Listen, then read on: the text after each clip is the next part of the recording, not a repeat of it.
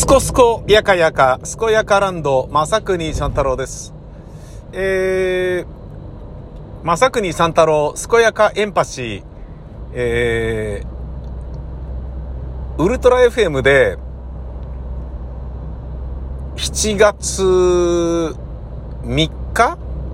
えー、放送開始になります。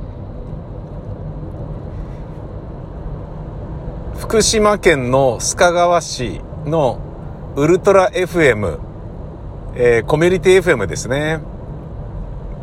で、えー夜の月曜8時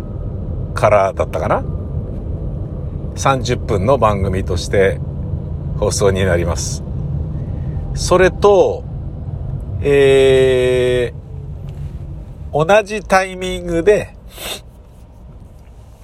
新座市、川越市、和光市の3市を網羅する、七子ライブリー FM という、えーコミュニティ FM で、同じく月曜日、時間は違うけど、えー、20、2時、2時ぐらいだったかな。あれ忘れちゃった。から放送されます。同じですね。正国三太郎、健やかエンパシー。で、七子ライブリー FM では木曜日の深夜1時ぐらい もう分かってない。全然ちゃんとした告知になってないな。やばいな明日絶対やろう。えー、告知をね。もう3日前ですからね。うん、あのーある、ある、あるんですよ。あるんですよとかやるんですね。えー、で、えー、なので、あのーまあ、コミュニティ FM を聞くことができるアプリとかを、えーお持ちであれば、それで聞けますし、七子ライブリー FM は、僕自身が住んでいる練馬区大泉学園のあたりだと、えー聞けるんですよね。届くんですよね。えーといったわけで、そういうことになりました。はい。で、その告知は、まあ別にあのインタああ、じゅ渋滞、おあ、大鳥ルート、え？あはい。え新ルートで案内しー、ます。はい、新ルートで案内お願いします。あの、えー、まあネットコンテンツで配信するつもりで作っているものを、えー、縁あって、ラジオでも流してもらえるっていうことになったものですから、まあ、ラジオで流れるってことは、既存のね、あのー他社の権利物の楽曲を、こう、紹介することができるわけですね。はい。まあ、それを良しとするのか、えーいいなとするのかはさておき、えーそういう状態にあります。そして、えー私が今、車を運転しているのは、東京ビッグサイト、メタバース店に行ってきました。その帰りです。はい。今日はちょっとバタバタ。してましたね。はい。朝から、まあ早朝起きて、朝ごはん食べて、で、午前中に日曜日収録のラジオドラマの台本の仕上げの部分をね書いてで、プリントアウトして、で、そこから移動して、新宿でちょっと、え演技を教える仕事して、で、えそっからバタバタっと車でメタバース店に行ってきました。いややっぱビッグサイト行くと、あのーくたびれますね。うん。んで、いや別に間違ってないからさ、あれなんだけど、えっ、と、まあ、そう、招待状をね、しっていうかこう、もらって。っていうか申し込んだことでいけるんですけど、で、どの業種のどういう仕事してる人間ですか？っていうことになった場合、えっと、まあ、放送メディアになりますよね。放送メディアの、えー制作会社の社長ですから、私は。そういう、まあ、放送メディアっていう色のね、あのーえーなんですかね、あ ID みたいなものがプリントアウトされて、それを首から下げて入るわけですよ。メディア出版映像。ね。メディアパブリッシングビデオ。これがね、入場者のバッジってことになるわけですが、で、そのね、色だと、やっぱり、中に、あの、出展されてる企業とか業者の方々が、あのーやっぱわーっとこう寄ってくんですよね。うん。だ、あのー大したもんじゃないのに、あの、メディア、放送、出版、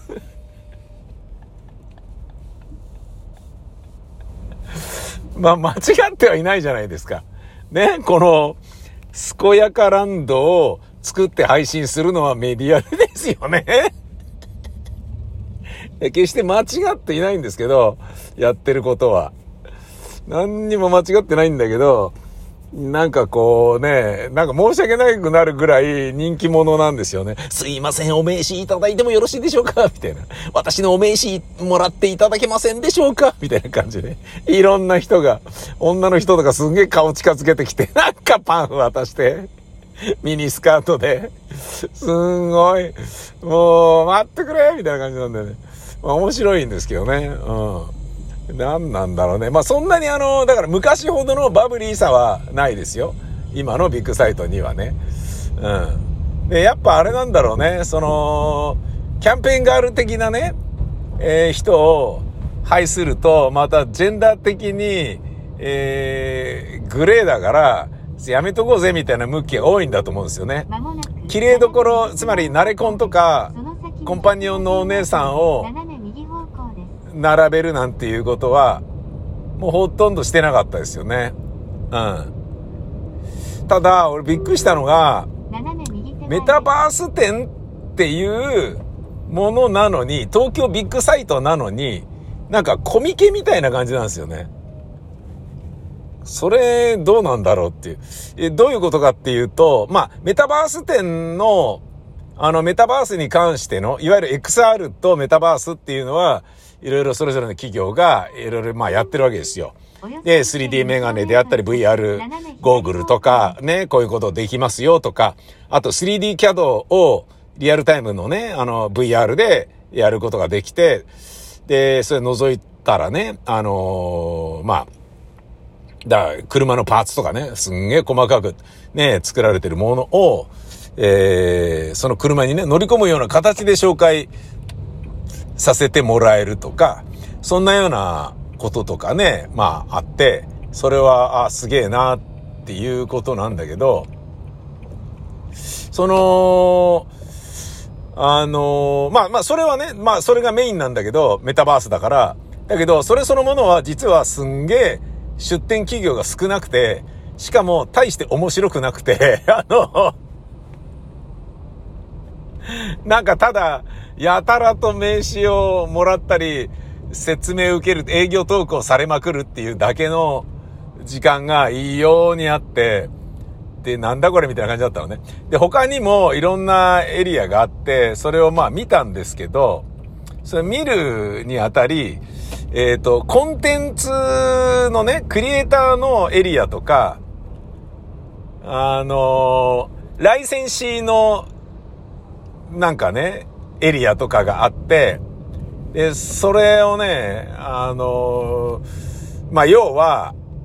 うん、どちらかというとソフトウェア側っていうのかな？コンテンツ側っつうのかな？うん。まあ、えっ、と、シンプルに言うと、ネットコンテンツ作るにあたり、VR とか 3D 系のものを何か作るにあたり、えーと音楽を作るんだったら劇版が必、劇版っていうかね、BG が必要でしょ？オリジナルで作るとしたら。で、キャラクターデザインをね、必要とするなら、やっぱアニメ制作とか、あと、そういうね、3D の、えー、ね、モデリングを、まあ、うまいことやれる業者が欲しいとこだよね。で、そういうような業者がアピールしてるんですよ。で、その中には、なんかね、作曲家の、あの、作曲家で、演歌歌手のおじいさんとかの 小さいブースとか、そういうのがいっぱいあって、女の子を書かせたら、えー私にお任せみたいな、なんかね、ただの、いやこれコミケなんじゃねえのみたいな、BGM ならお任せくださいとかね、いや、そんなの別に DTMer だったらネットで探せるからさ、どちらかというと非常にローテクな、アナログな、ネットでね、あの、クリエイターを目星つけて自分でオファーするようなことをすりゃこと足りるのに、それができない人たちのために、なんかこう、わざわざ、あの、集めてるような、なんかね、そういう出店の感じだったね。なんだこれと思って、なんかね、あのうん、まあ、明日行こうとしてる人がいるんであればね、あのどうぞお行きなさいっていう感じだな。うん。まあ、だか目新しいものはなかったですよね。うん。要はなんか営業かけられまくるっていうだけで、これね、誰がプラスなんだろうな。だからなんか、メタバースとか VR 空間とか、そういう今後のね、あのまあ、ある程度、ええまあ、鈍い勾配ではあるだろうけれど、必ずや少しずつ少しずつ広がっていくであろう VR というものに対して、えー、ちょっとある程度は意識しといて、精通しといた方がいいんじゃないのって思うような、えー、企業さんが、ちょっと勉強しに行くみたいなものとかね。あと、まあ、どういう企業に頼めばどういう風になるのかなとか、そんなようなことなんだと思うんですよね。あとはもうまさに今、自分の会社のホームページとかで VR 空間こうやって営業かけようと思ってるんですとかっていうのが、まさに、もろに、その、クリエイターとかね、えー、いわゆる間に入る業者、えー、ベンチャーの業者であったりとかを、あの、もうピンポイントで釣り上げて、もう業務を委託するために訪れるみたいな、そういうあのー一本釣りっていう感じのね、まさに仕事をお願いするみたいな感じで来る人にはいいと思うんですよね。もうやることが決まっててね。今度はもう女性のね、えっ、と、二十歳前後の、えー、でも巨乳にしたら怒られるから、普通の体型の女の子のキャラクターを当社のイメージ VTuber として、えー、その子を動かしながら、あのーうちの商品を紹介していくっていうことを映像展開しようと思ってるんです。ひいてはその VTuber のモデリングを、えー、弊社のコンセプトにのっって作成してくれる会社を探しているのですとか、そういうのであれば、あじゃあじゃあぜひうちにとかね、そういうふうにはなると思うんですよ。で、そういうこと出店してるってことはまあ、ねえあのまあだから安心ってことは全然ないだろうけれど、えっ、と、どこの誰だかわからないっていうことではないからさ。あの、それでね、実際にいいなと思ったら頼めばいいっていうことじゃんで、実際そこにね、人がいるわけだから、ねえ、それ、例えばネットでね、見つけて、まあ、この絵いいじゃんと思っても連絡したのに全然連絡ないみたいなことだってあるかもしれないからさ、そういうのに比べたら、あの、まあね、えー、っと、話は早いよね。そういう人たちにはいいと思いますよ。ただだから、なんだろうな、そこに行けば最先端があるんでしょみたいな感じで、えー、なんかメタバースのテーマパークみたいな感じで行こうとすると、いや、ちょっと違うんだよねっていう いや、そういうことじゃないんだよねっていう、そういうことにはなるね。うん。それはもう圧倒的に言えることだと思いますね。うん。だから、あの別に、イベントそのものを盛り上げようと思って、例えばね、フジロックであればヘッドライナー誰にするとかさ、初日はやっぱこのオープニングアクト誰とかさ、ねイエローステージでね、グリーンステージで誰が出てもらうとかさ、やっぱあの辺は来てもらいたいよねとかさ、だからそういうのこうバランス考えたりとか、そういうことしながら、あのー、それでね、通してみたときに、いいんじゃないのとかさ、みんなね、3日間ダラダラいてもらったとしても、絶対お腹いっぱいで満足できるよ、つって、いうようなことを考えてバランス取ってるわけじゃないから、つまり、区画売りをしているわけで、その区画売りっていうのは、出店区画を売ってるわけじゃんで、その出店区画に申し込みがあればどんどんそうやってね埋まっていくし、で、その出店区画に、あの、申し込みをした企業とか、そういうクリエイターとかね、あと、おじいさんの 演歌歌手兼作曲家とかいう人が、小さいマスを買ってたりするわけよ。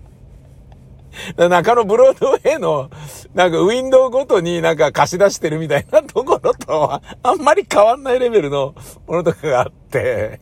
視聴できますとかって書いてあるんだけど、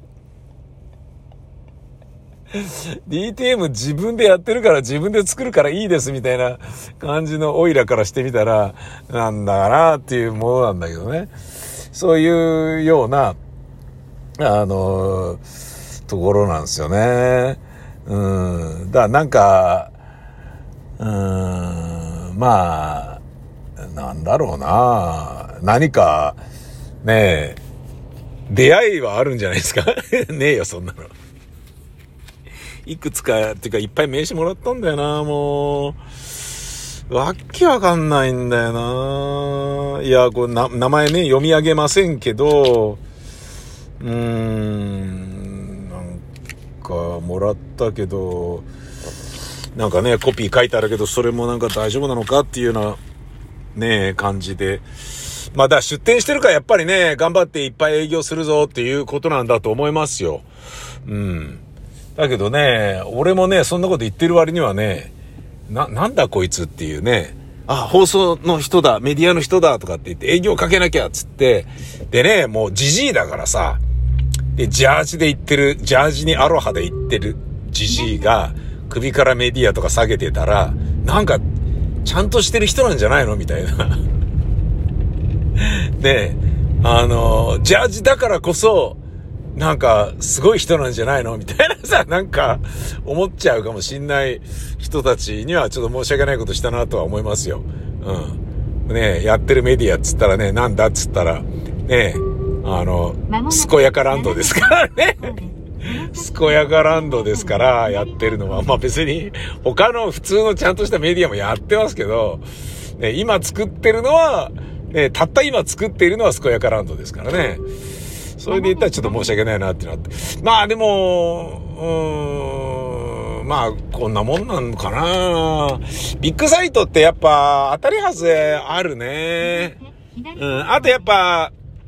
あのー、目的のね、カウンセリング系の、この人の話を聞きたいとかっていうような、いわゆるね、ステージのトーク、それを楽しみに目的に行くんであればいいけど、そうじゃなければ、なんだかなっていうことのような気がするなうん。僕はあのー、ね、えっ、ー、と、インテリアとかの、えー、展示会でね、あのー、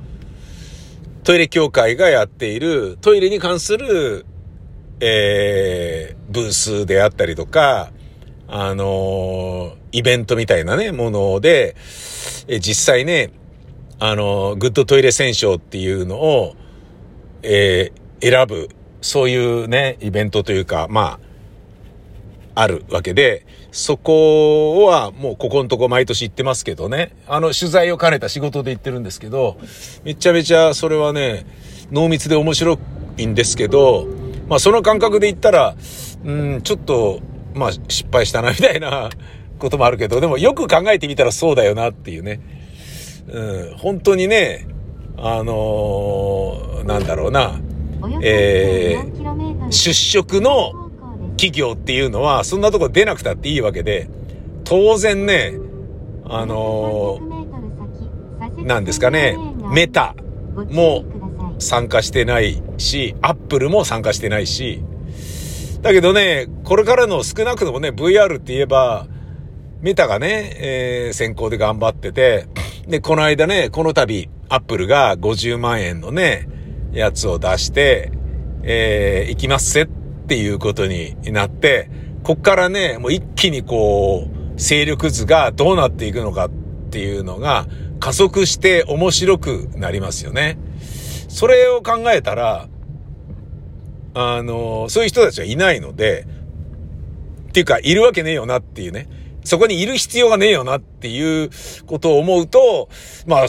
だったらやっぱこういうことにはなるよなっていう、そういうものだったんですよね。それと関係ないんですけど、あの、鳥羽シェフが、えー、なんか文春に語り、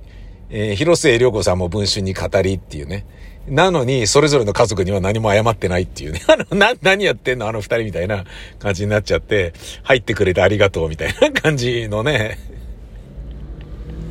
鳥羽シェフのチンコに物を言っていた、ね、あの、手紙を書いていたっていうね、手紙を鳥羽シェフのチンコに見せていたんでしょうかね。入ってくれてありがとう。ね。チンコに読み聞かせてたりしてたんでしょうかね。そのポストカードをね。わかんないですけどね。交換日記をね。なんかね、形に残すもので、やりとりしようよとかっていうようなことを、鳥羽シェフが自分から言い出してたっていうのがちょっと、少子ですね。うん。やっぱガンガンにあの、アプ、アプローチしたみたいですね、鳥羽シェフが。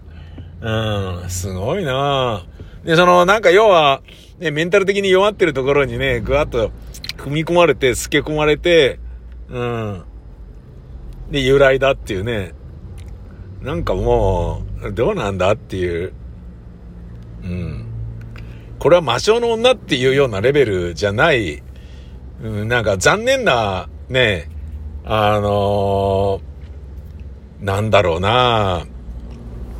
有名人、アイコンっていうことでしかないんでしょうね、きっとね。まあもちろんね、生き物ですから、人間として女性として生きてるから、ね別に、女性器もあるでしょうし、おっぱいもあるでしょうし、まあだから子供もいるんでしょうし、なんだけど、んなんかね、あまりにも魅力的すぎる容姿と性格をお持ちというだけで、随分な災難に見舞われてね、かわいそうだなっていうことは思いますね。で、それはキャンドル・ジュンさんに関してもそうだしね。うん、まあ、なんかね、キャンドル・ジュンにしてもね、えー、会見をね、してね、広末涼子のことを語り、ね。で、鳥羽さんもね、自分のことを一生懸命語り、ね、彼女が精神的に弱っているところの拠り所が必要なタイミングだったのかもしれませんみたいな。そんなこと言っていいの？つってね。もう広末涼子ってみんなのものなんだよみたいなね、ことをよく分かってないっていうね。それは事務所も怒るだろうっていうことなんだけどさ。ただね、もう40過ぎてたら、まあもうちょっとちゃんとしてくれやってのは思うよね。で、なのに、鳥羽シェフも、その一件以来、自分の家族に会ってないっていうことらしくて、も うじゃあ、だ何やってんだよ、みたいな。ちゃんと話したりしてないのみたいな。ね家族に話すより先に、キャンドル・ジュンに話すより先に、ねマスコミになんかコメントを出すとかって、頭おかしいんじゃねえかっていう風に、やっぱね、みんなから言われちゃうよね、当然ね。うん、そういうちょっと面白さがありましたね。そして、えー、ワグネルのブリゴジンは、やっぱりあのーちょっと、プーチンさんは許さないって感じで怒ってるみたいね。うん。で、今、プーチンがやろうとしてるのは、プリゴジンの、えー、と、財産を差し止めて、えー、と、吸い上げようっていう、そういうことになってるみたいね。